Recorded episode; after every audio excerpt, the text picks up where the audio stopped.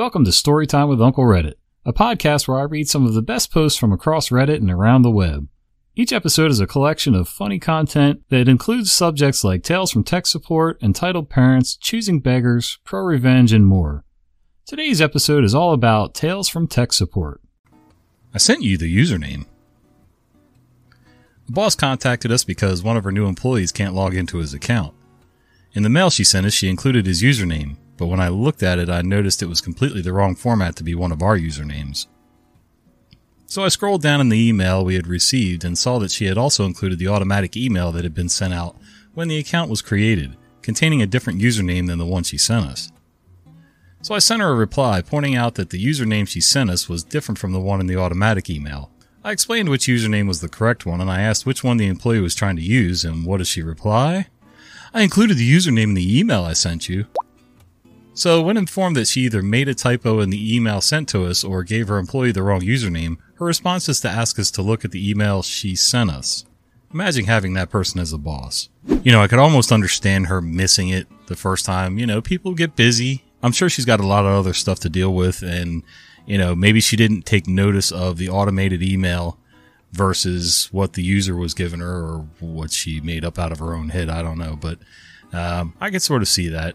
But when the tech emails you back and says, "Hey, the actual username's here. The one you sent us is not correct at all."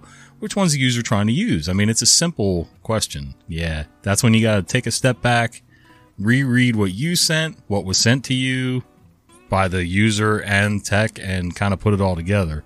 Uh, yeah, reading is fundamental, kids. The doctor will see you now. I'm a field service engineer working on optometry equipment. Most of the doctors I work with are lovely, but you also get the ones that think you should bow and scrape for merely being in their presence. Today's story contains the latter. I booked a job to look at an older machine not too far away. The doctor had been quite nitpicky about keeping this machine going and didn't want to pay too much, upgrade the machine, or generally do anything that would cost more than the bare minimum. I turned up about five minutes early and told reception that I was there to fix the machine. They informed me that the doctor was still seeing patients and I'd have to wait. So I took a seat and started checking emails like a good little employee. Fifteen minutes went by and still no movement from the office, so I went back to reception to ask how long it might be, as I had booked the time. They told me they weren't sure, but that I would just have to wait. Fine, I'll wait. Another 20 minutes went past. It was now 30 minutes after my appointed time, so I went once again to the front desk. Before I could even say anything, they addressed me. The doctor's still seeing patients as we told you. You'll just have to wait. So I countered. That's fine, but I've been here 30 minutes now. That's the time we allot for the call out, which is $175 plus tax. We're now on the hourly rate at $150 per hour plus tax. So I'm fine to wait if you like, but I just wanted to let you know what it's costing. The receptionist, obviously knowing how much the doctor liked spending money, immediately got up and trotted into the doctor's office. About 30 seconds later, the door opened and the patient was almost pushed out of the room. Okay, I might be remembering that a bit more comically than it happened, but I swear it looked like they were pushing her. The receptionist turned to me and said, The doctor will see you now. I'm not a doctor.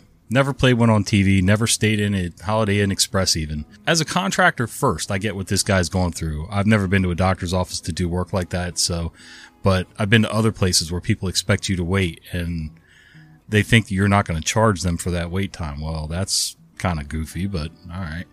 As a patient, though, I gotta say, doctors' offices tend to overbook, and I'm not sure why. Maybe somebody who is in the medical field can let me know down below, but why? Why do doctors tend to overbook? Okay, I know you get some cancellations every so often and everything like that. I know doctors allot themselves a certain minimum amount of time to be with a patient and they're just kind of flying through it, being efficient. I can sort of get that too. It sort of sucks when you got questions for them about the topic that you made the appointment for. Okay, I could even see that. But when my appointment time says three o'clock, you have no emergencies coming in, and I can't be seen until four or later, that's ridiculous. I just have to suck it up and deal with it, huh? If I'm more than 15, most doctor's offices around here are 15 minutes. If I am 15, 16 minutes late, my appointment gets postponed or canceled. And that's fine. It should be that way because I'm a big boy and I should be on time. But when you're 15 minutes, half hour, one hour, sometimes even up to an hour and a half late seeing me, what recourse do I have? None. Go see another doctor. Great. So I get to travel an extra 20 or 30 miles to go see somebody else who is also not reasonable when it comes to scheduling appointments. I don't know. Make me understand.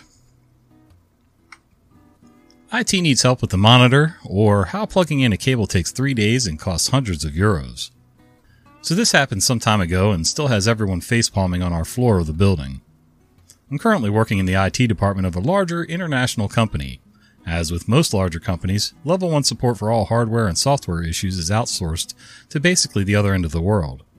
Those poor chaps have to support thousands of workstations, even more laptops and mobile devices running different OSs, hardware configurations, and software with at least three quarters of the company speaking English as at least their second language, the support staff included. Also, on-premises level 2 and above support may not work on problems that have not been escalated through the support chain, which makes sense given the amount of devices that have to be supported. First point of contact is not a standardized ticketing system, but someone somewhere had the incredible idea to implement an instant messaging system as the first point of contact.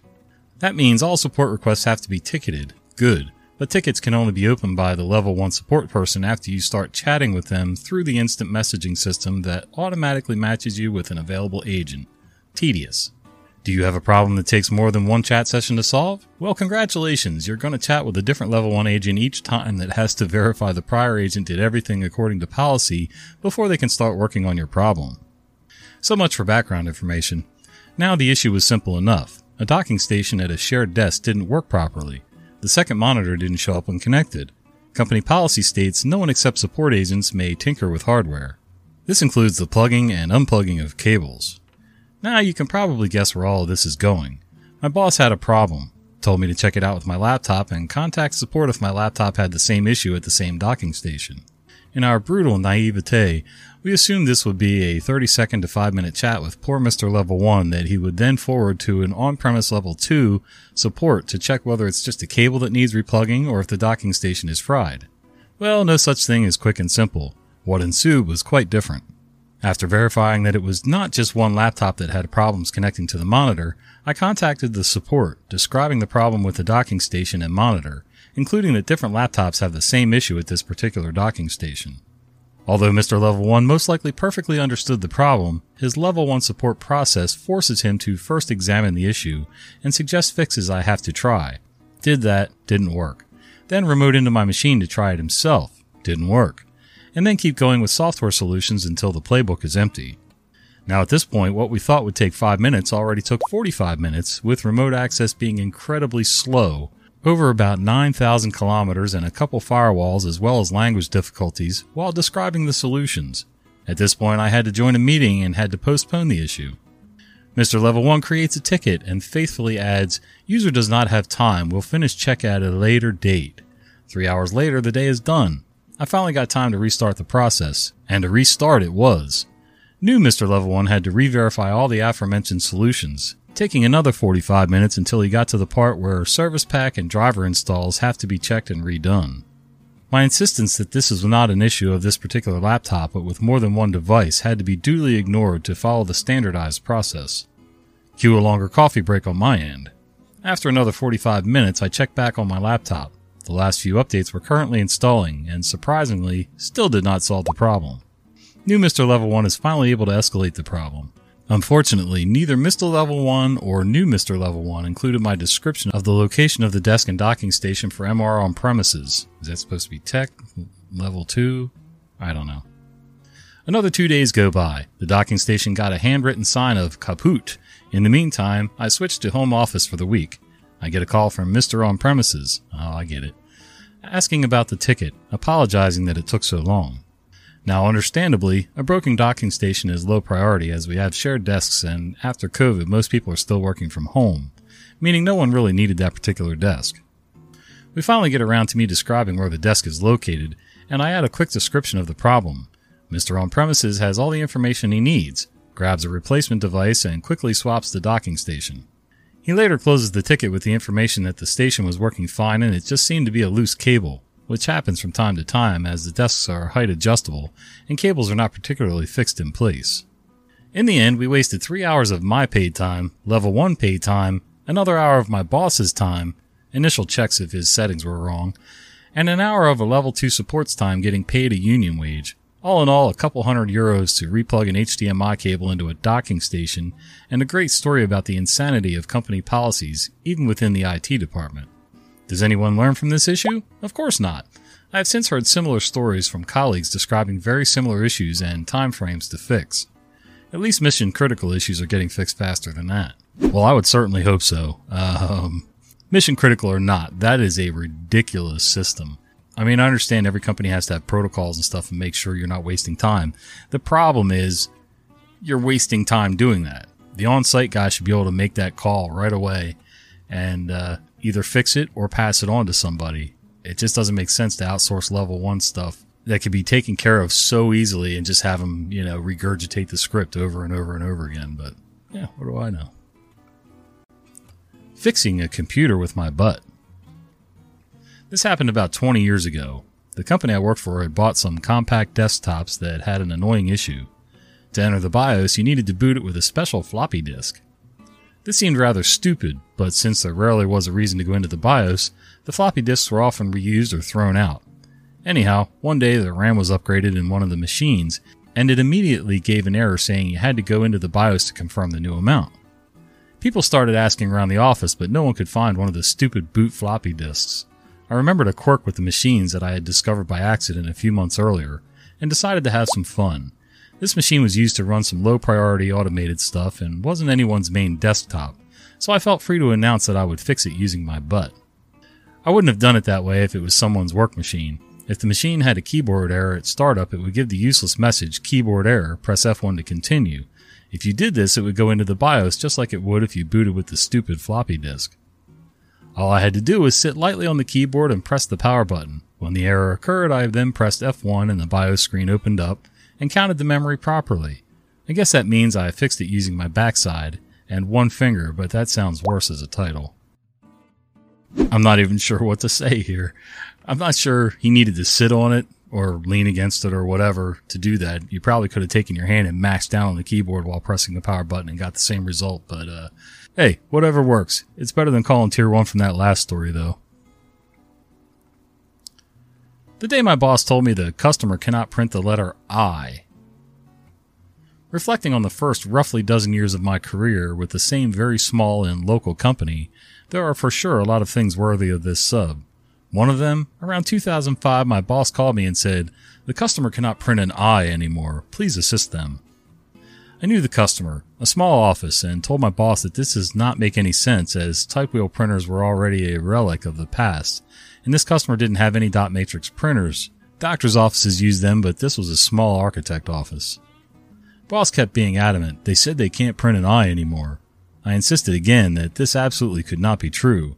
After some back and forth, I relented, let out a big sigh in the elevator down to the garage, and drove to the customer around the block parked my car, went into the office, was heartily greeted by the people there, and asked them to tell me what was really going on.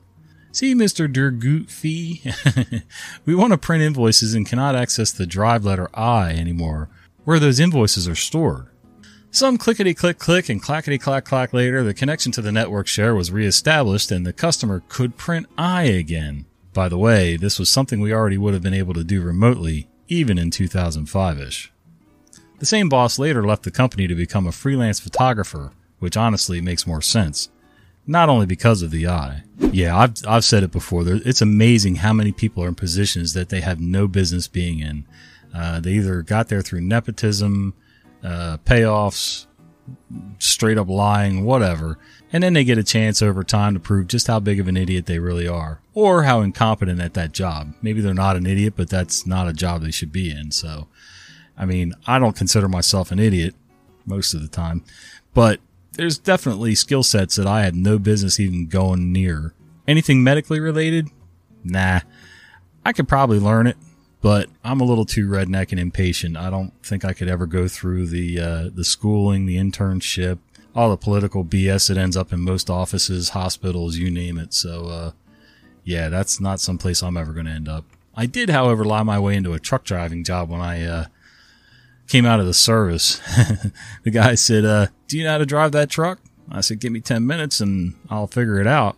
And, uh, it was an old GMC General tractor. Nothing fancy, no sleeper cab. You know, it was just a day driver, and uh, I figured it out. Got it going, got it to move under its own power, and then uh, and then they hooked me up to a tanker, and uh, off I went. Worked out good for a while.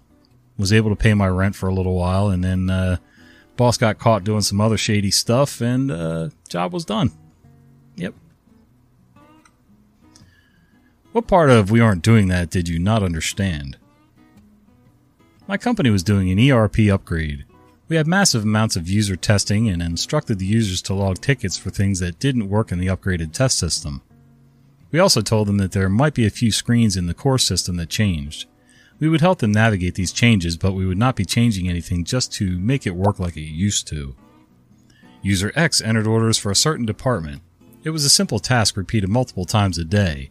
On the You're Almost Done screen, user X would always enter the options to do immediate ship and invoice. In the new system, the end order screen changed just slightly using a function key to kick off the immediate ship and invoice function rather than an option number.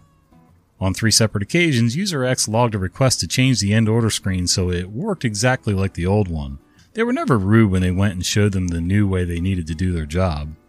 But user X kept logging their request despite the very clear communication to everyone that IT would not be changing any out of the box screens. User X's boss was no help as she thought that we should make the change because, in her words, they, their department, were our IT's customer. It finally took a come to Jesus meeting with VP of IT and two levels of User X's management to stop the fun and games. The VP of IT told them to stop asking for that which we have told you we will not do. Added, there have been a lot of comments on if the upgrade was really needed and why it was needed, etc. It ran on an IBM i system, formerly known as AS400. The level of the ERP software was tied to the OS on the box, which was tied to the hardware level. In a nutshell, we had the newest equipment we could have given the level ERP we were on. The kicker was that the equipment was so old that our support provider would not guarantee replacement hardware within an acceptable window for business continuity. I think the system was at least 8 years old and probably more. We couldn't just upgrade the CPU or other components either. IBM had done a major form change and we had to completely replace the box, upgrade the OS one or two levels, and upgrade the ERP all at the same time to have hardware that was readily supportable. I get it. I'm a creature of habit. I like things the way they were. When Windows kept changing from version to version to version, it would be a little irritating.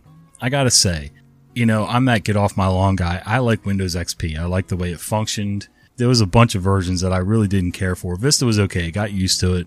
Windows 10 took a little bit, but it was more of a resource hog than everybody let on that it was going to be. And sounds like 11's even worse. I get wanting to go back to the way things were because you knew the processes and it was simpler for you, but it can't always be that way. Uh, being around construction my whole life, you know, processes change, codes change, engineering changes, architecture changes. You know, you can't always build things the same way they've been built for a hundred years. Eventually things change. So, yep, we just got to get used to it, even us old farts. You've been listening to Storytime with Uncle Reddit. If you enjoy this content, be sure to follow my podcast.